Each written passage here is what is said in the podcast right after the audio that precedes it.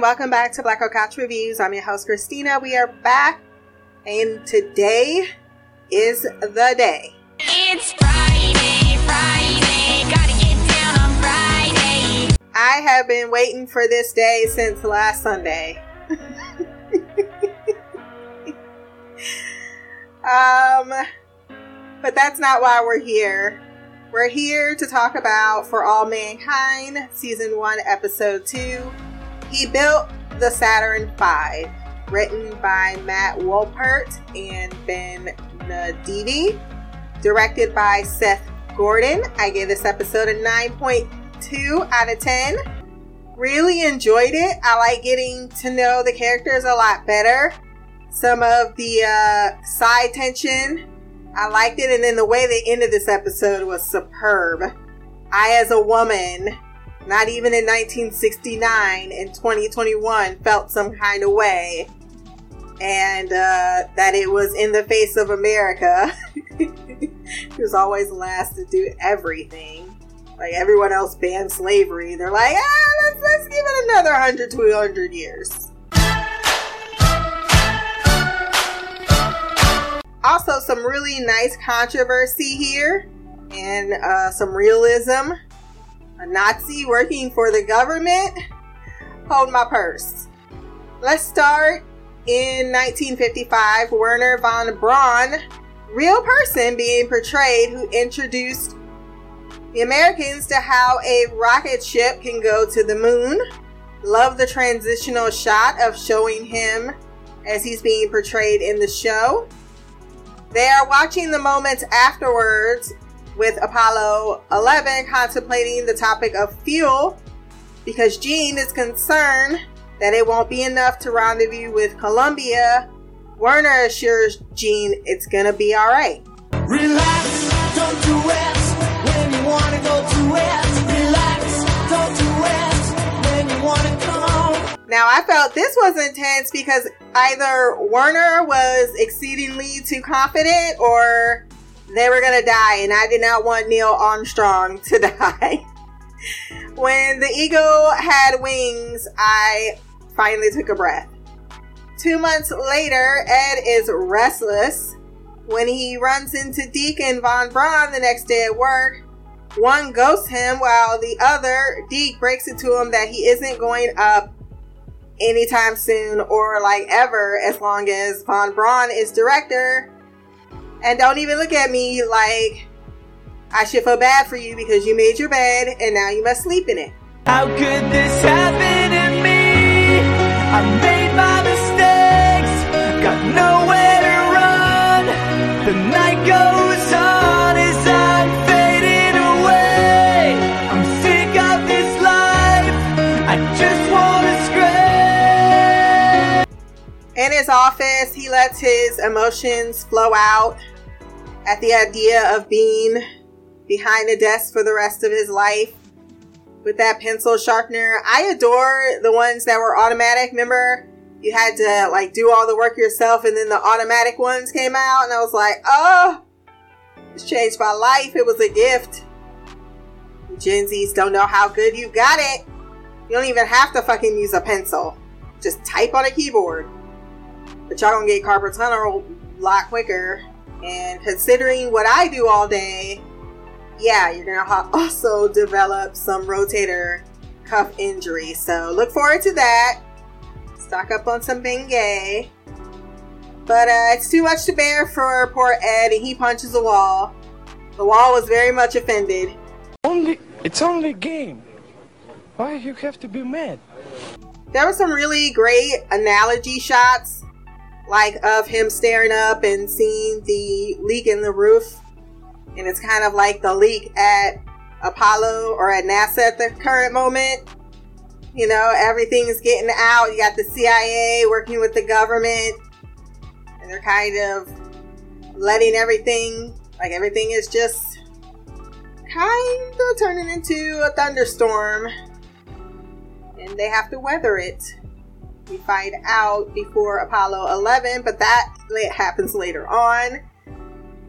Deke, Von Braun, and the CIA discuss blueprints from the Kremlin that they have obtained of the Russians already building or planning to build a military base on Luna. Oh Lord. See, because colonials took over America, they were outnumbered. So through the generations, they just got really fucking paranoid that at any moment they could have an uprising from the people and lose absolutely everything. And this is why America is constantly on edge. why the government is. And thus, it's this type of forward thinking. If they're doing it, we gotta do it too. That inspired things like the atom bomb.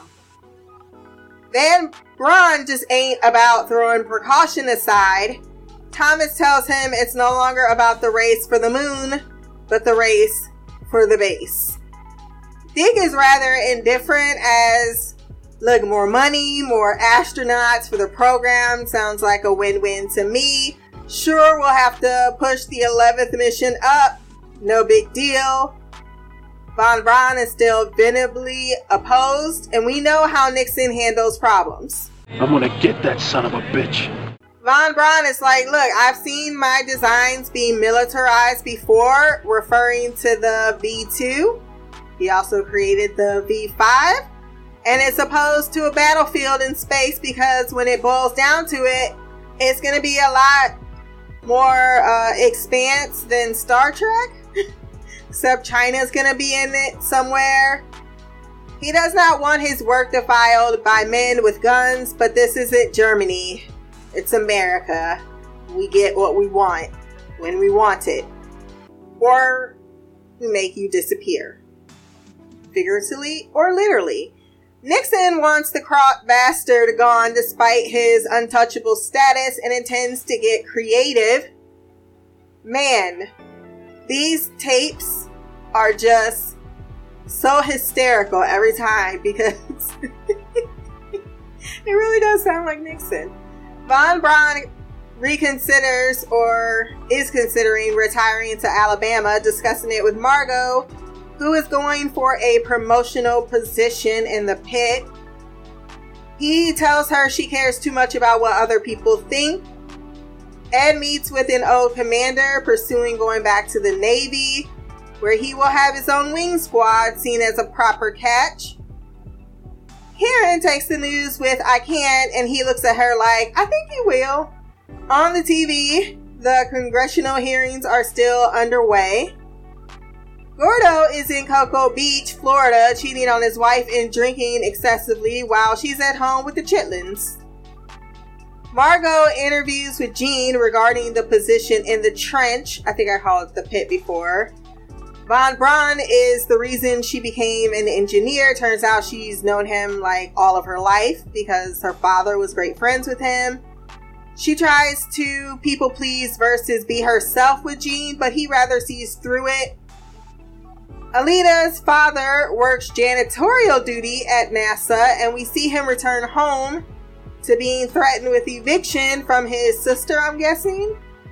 If he doesn't get Aleida under control, who is struggling to adjust after the death of her mother, shutting her father out, and setting things on fire.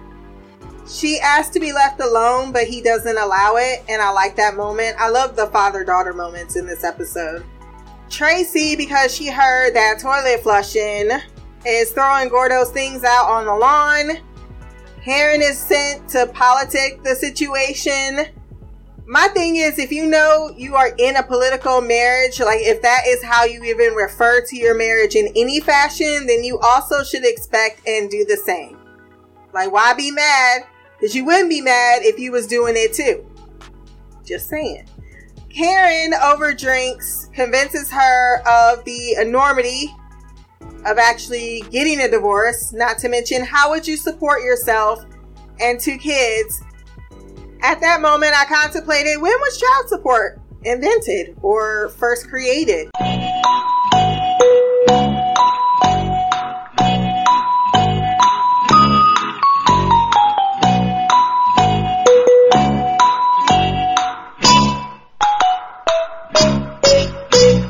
Nineteen seventy-five. What the fuck? What the fuck? You were basically forced to stay in your marriage. Because otherwise, he could just say, I'm not paying for those children. Are you kidding me? Von Braun congratulates Margot on being the first woman in mission control and gifts her with a 20 year old sentiment. I'm sorry, I'm still back on this freaking um, birth control, or not birth control, child support thing. Men are trash. like, we're gonna suppress your right to vote un- until we can't put it off. And then we're gonna make sure that we can get away with bloody murder because we know it's gonna be harder once we knock you up for you to walk away from our foolishness. As she replies, he don't even try to hide it. And then he comes home and plays the perfect husband, which is almost worse. Anyhow, um, back to Margot. She joins the floor, but then is dragged for the obvious patricide, talking about, Did you help? No, it was all you. Okay. but one of the guys is like, Oh, everyone gets punked. But yours is because of patricide. Gordo announces that he is back home by flying over his home or house. but Tracy is still pissed but pretends to welcome him. I would have been cooking grits. I'm not saying black marriages don't have the same social or societal bullshits, but black women are more prone to cooking hot grits and waiting calmly, smoking a blunt with a shotgun. We tired of playing with your ass, nigga. Today your ass is gonna die, bitch. Say goodnight, motherfucker. I think more black women too probably weren't so prideful to take welfare, whereas that in this type of bougie upper middle class society, uh, maybe even not upper middle class really, but not well, they're rather well known names, so yeah, they, they've got more than a little appeal to them. Like cameras will show up at their door if they get a divorce or something to that effect. So yeah, upper society, upper class. So I could see them being a little bit more less uh, or more mindful of that. But Tracy at the end feels like she don't give a fuck anymore. Karen was kind of the worst at this barbecue, applauding his attributes versus his flaws. So he really loves his children. Who's gonna comfort you? Because you're gonna need it at some point. She is the hostess and very much pitied for her loss of status being blackballed from the moon, while Tracy's marriage is admired, though it's bullshit. Ed is summoned over by Neil. I wonder if the real Neil Armstrong had to go through customs. And that's just something they put out there. Like, how ridiculous is that? They have some words about his choice to land versus abort, which everyone is hailing as a victory. But for Neil, it was a pretty, uh, pretty touch and go decision that would have his name going down in history if it failed. Make the call and hope you're not wrong. CIA has brought in Congress to get Ed, what was his name? Sandman? I'm sorry, I'm thinking about sandbagging Wernher. Because that's exactly what they want him to do and testify, seeing as he's military and understands the need and the push for this base on Luna. They validate his opinions about NASA being too cautious and needs to have a little bit more balls and want him to assert that exact opinion, throwing Von Braun under the bus. Him and the wifey discuss it later on. I did figure though, after talking with Neo, he couldn't do it even if he summoned and made to really go before Congress and testify. He realizes he could have been the first to land. True. And yes, Von Braun made the call on the ground, but he was the one with the choice in that moment, as we see in the flashback. The fact that he is quite the risk taker, as he was explaining before, is a good um, bit of background to his character. Like, I'm a test pilot, I take risks. I don't necessarily need to follow all the rules, we just do what needs to be done. But he decided against the risk um, because he it really wasn't a, a risk he was willing to make in that moment. He falls on his sword for the commission, which was not what Sandman wanted at all. Gordo comes to the tavern like, uh, you didn't even think to have a conversation since I was up there too. You kind of threw me under the bus with you. Um, I'm already kind of being benched because of you and your remarks, and you just just went up there in front of the whole world and threw threw us threw us out there. But uh, in uh, Ed's mind, you're a cheat and an asshole, so I didn't deserve to have that conversation. I don't know about that though. If you really are his friend, you keep you just dance around. You smell like pussy and what do? Like you're telling him, no, be a man. Be like, look, you fucked up with your wife. Your wife knows that you fucking cheated. Yes, your marriage and whatever, but everybody fucking knows, right? She took all your shit and put it on the furniture or put it on the lawn, and people took photos. So you need to stop walking around like your life is perfect and it's not. Own up to your shit. Because that's what I did, and I also resigned. I'm going back to the Navy. On the TV, the commission is questioning Von Braun about the next steps in NASA, which doesn't include a moon military base, and he gives a resounding speech on the beauty of space exploration, and then the bomb drops. He was part of the SS Nazi Party. Oh. To me, this is the dirtiest type of politicking because whatever he did or knew, or whatever the case may be, America thought you was good enough to employ, to utilize for our purposes. But the minute you do not do as you're told or what we say, then you're no longer useful to us and now we can expose something that you were prepared to overlook to work to, to get your work to get what you can do to benefit us. And of course that's not the story. It's never the story.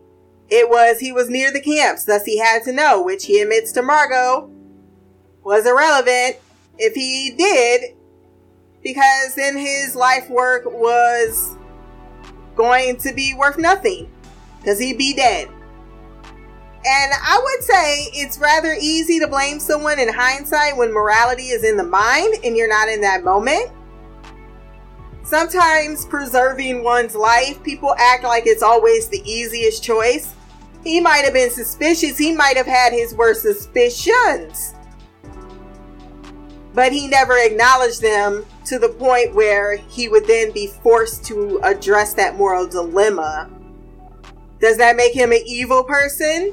I guess you have to be the judge of that on your own Richter scale. I don't think that makes you an evil person because if you're weighing the scales, then what did you accomplish?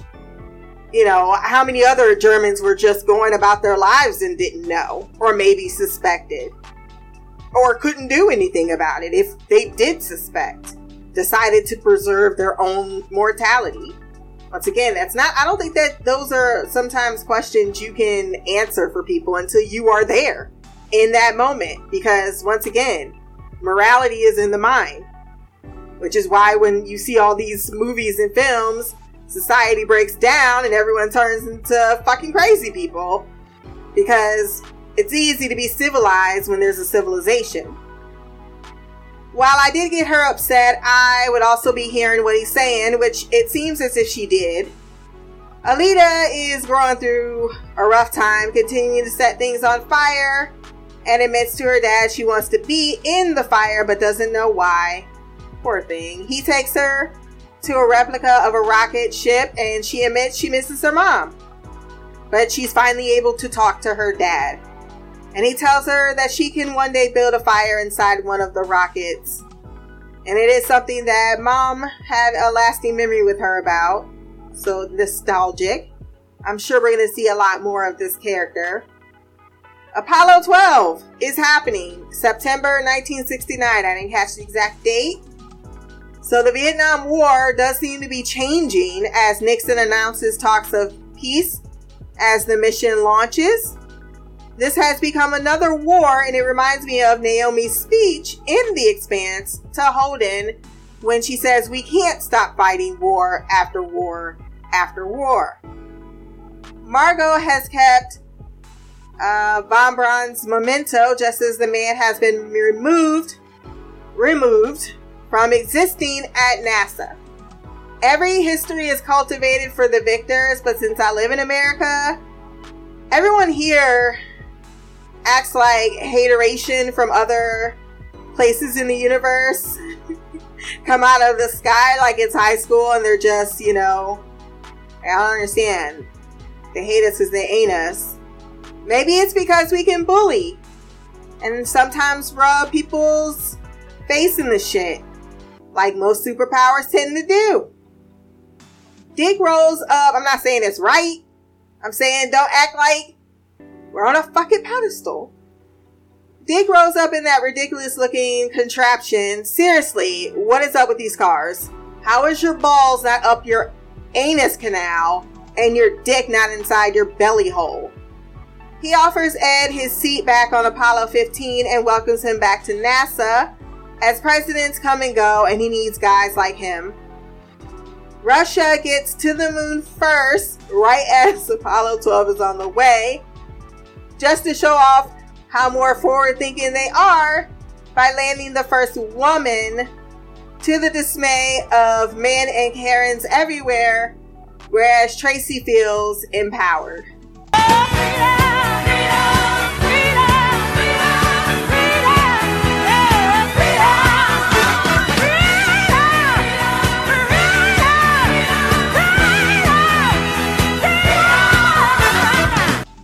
Wait to see what Tracy does. Great episode. We have feedback from our friend Andy. Let's take a listen.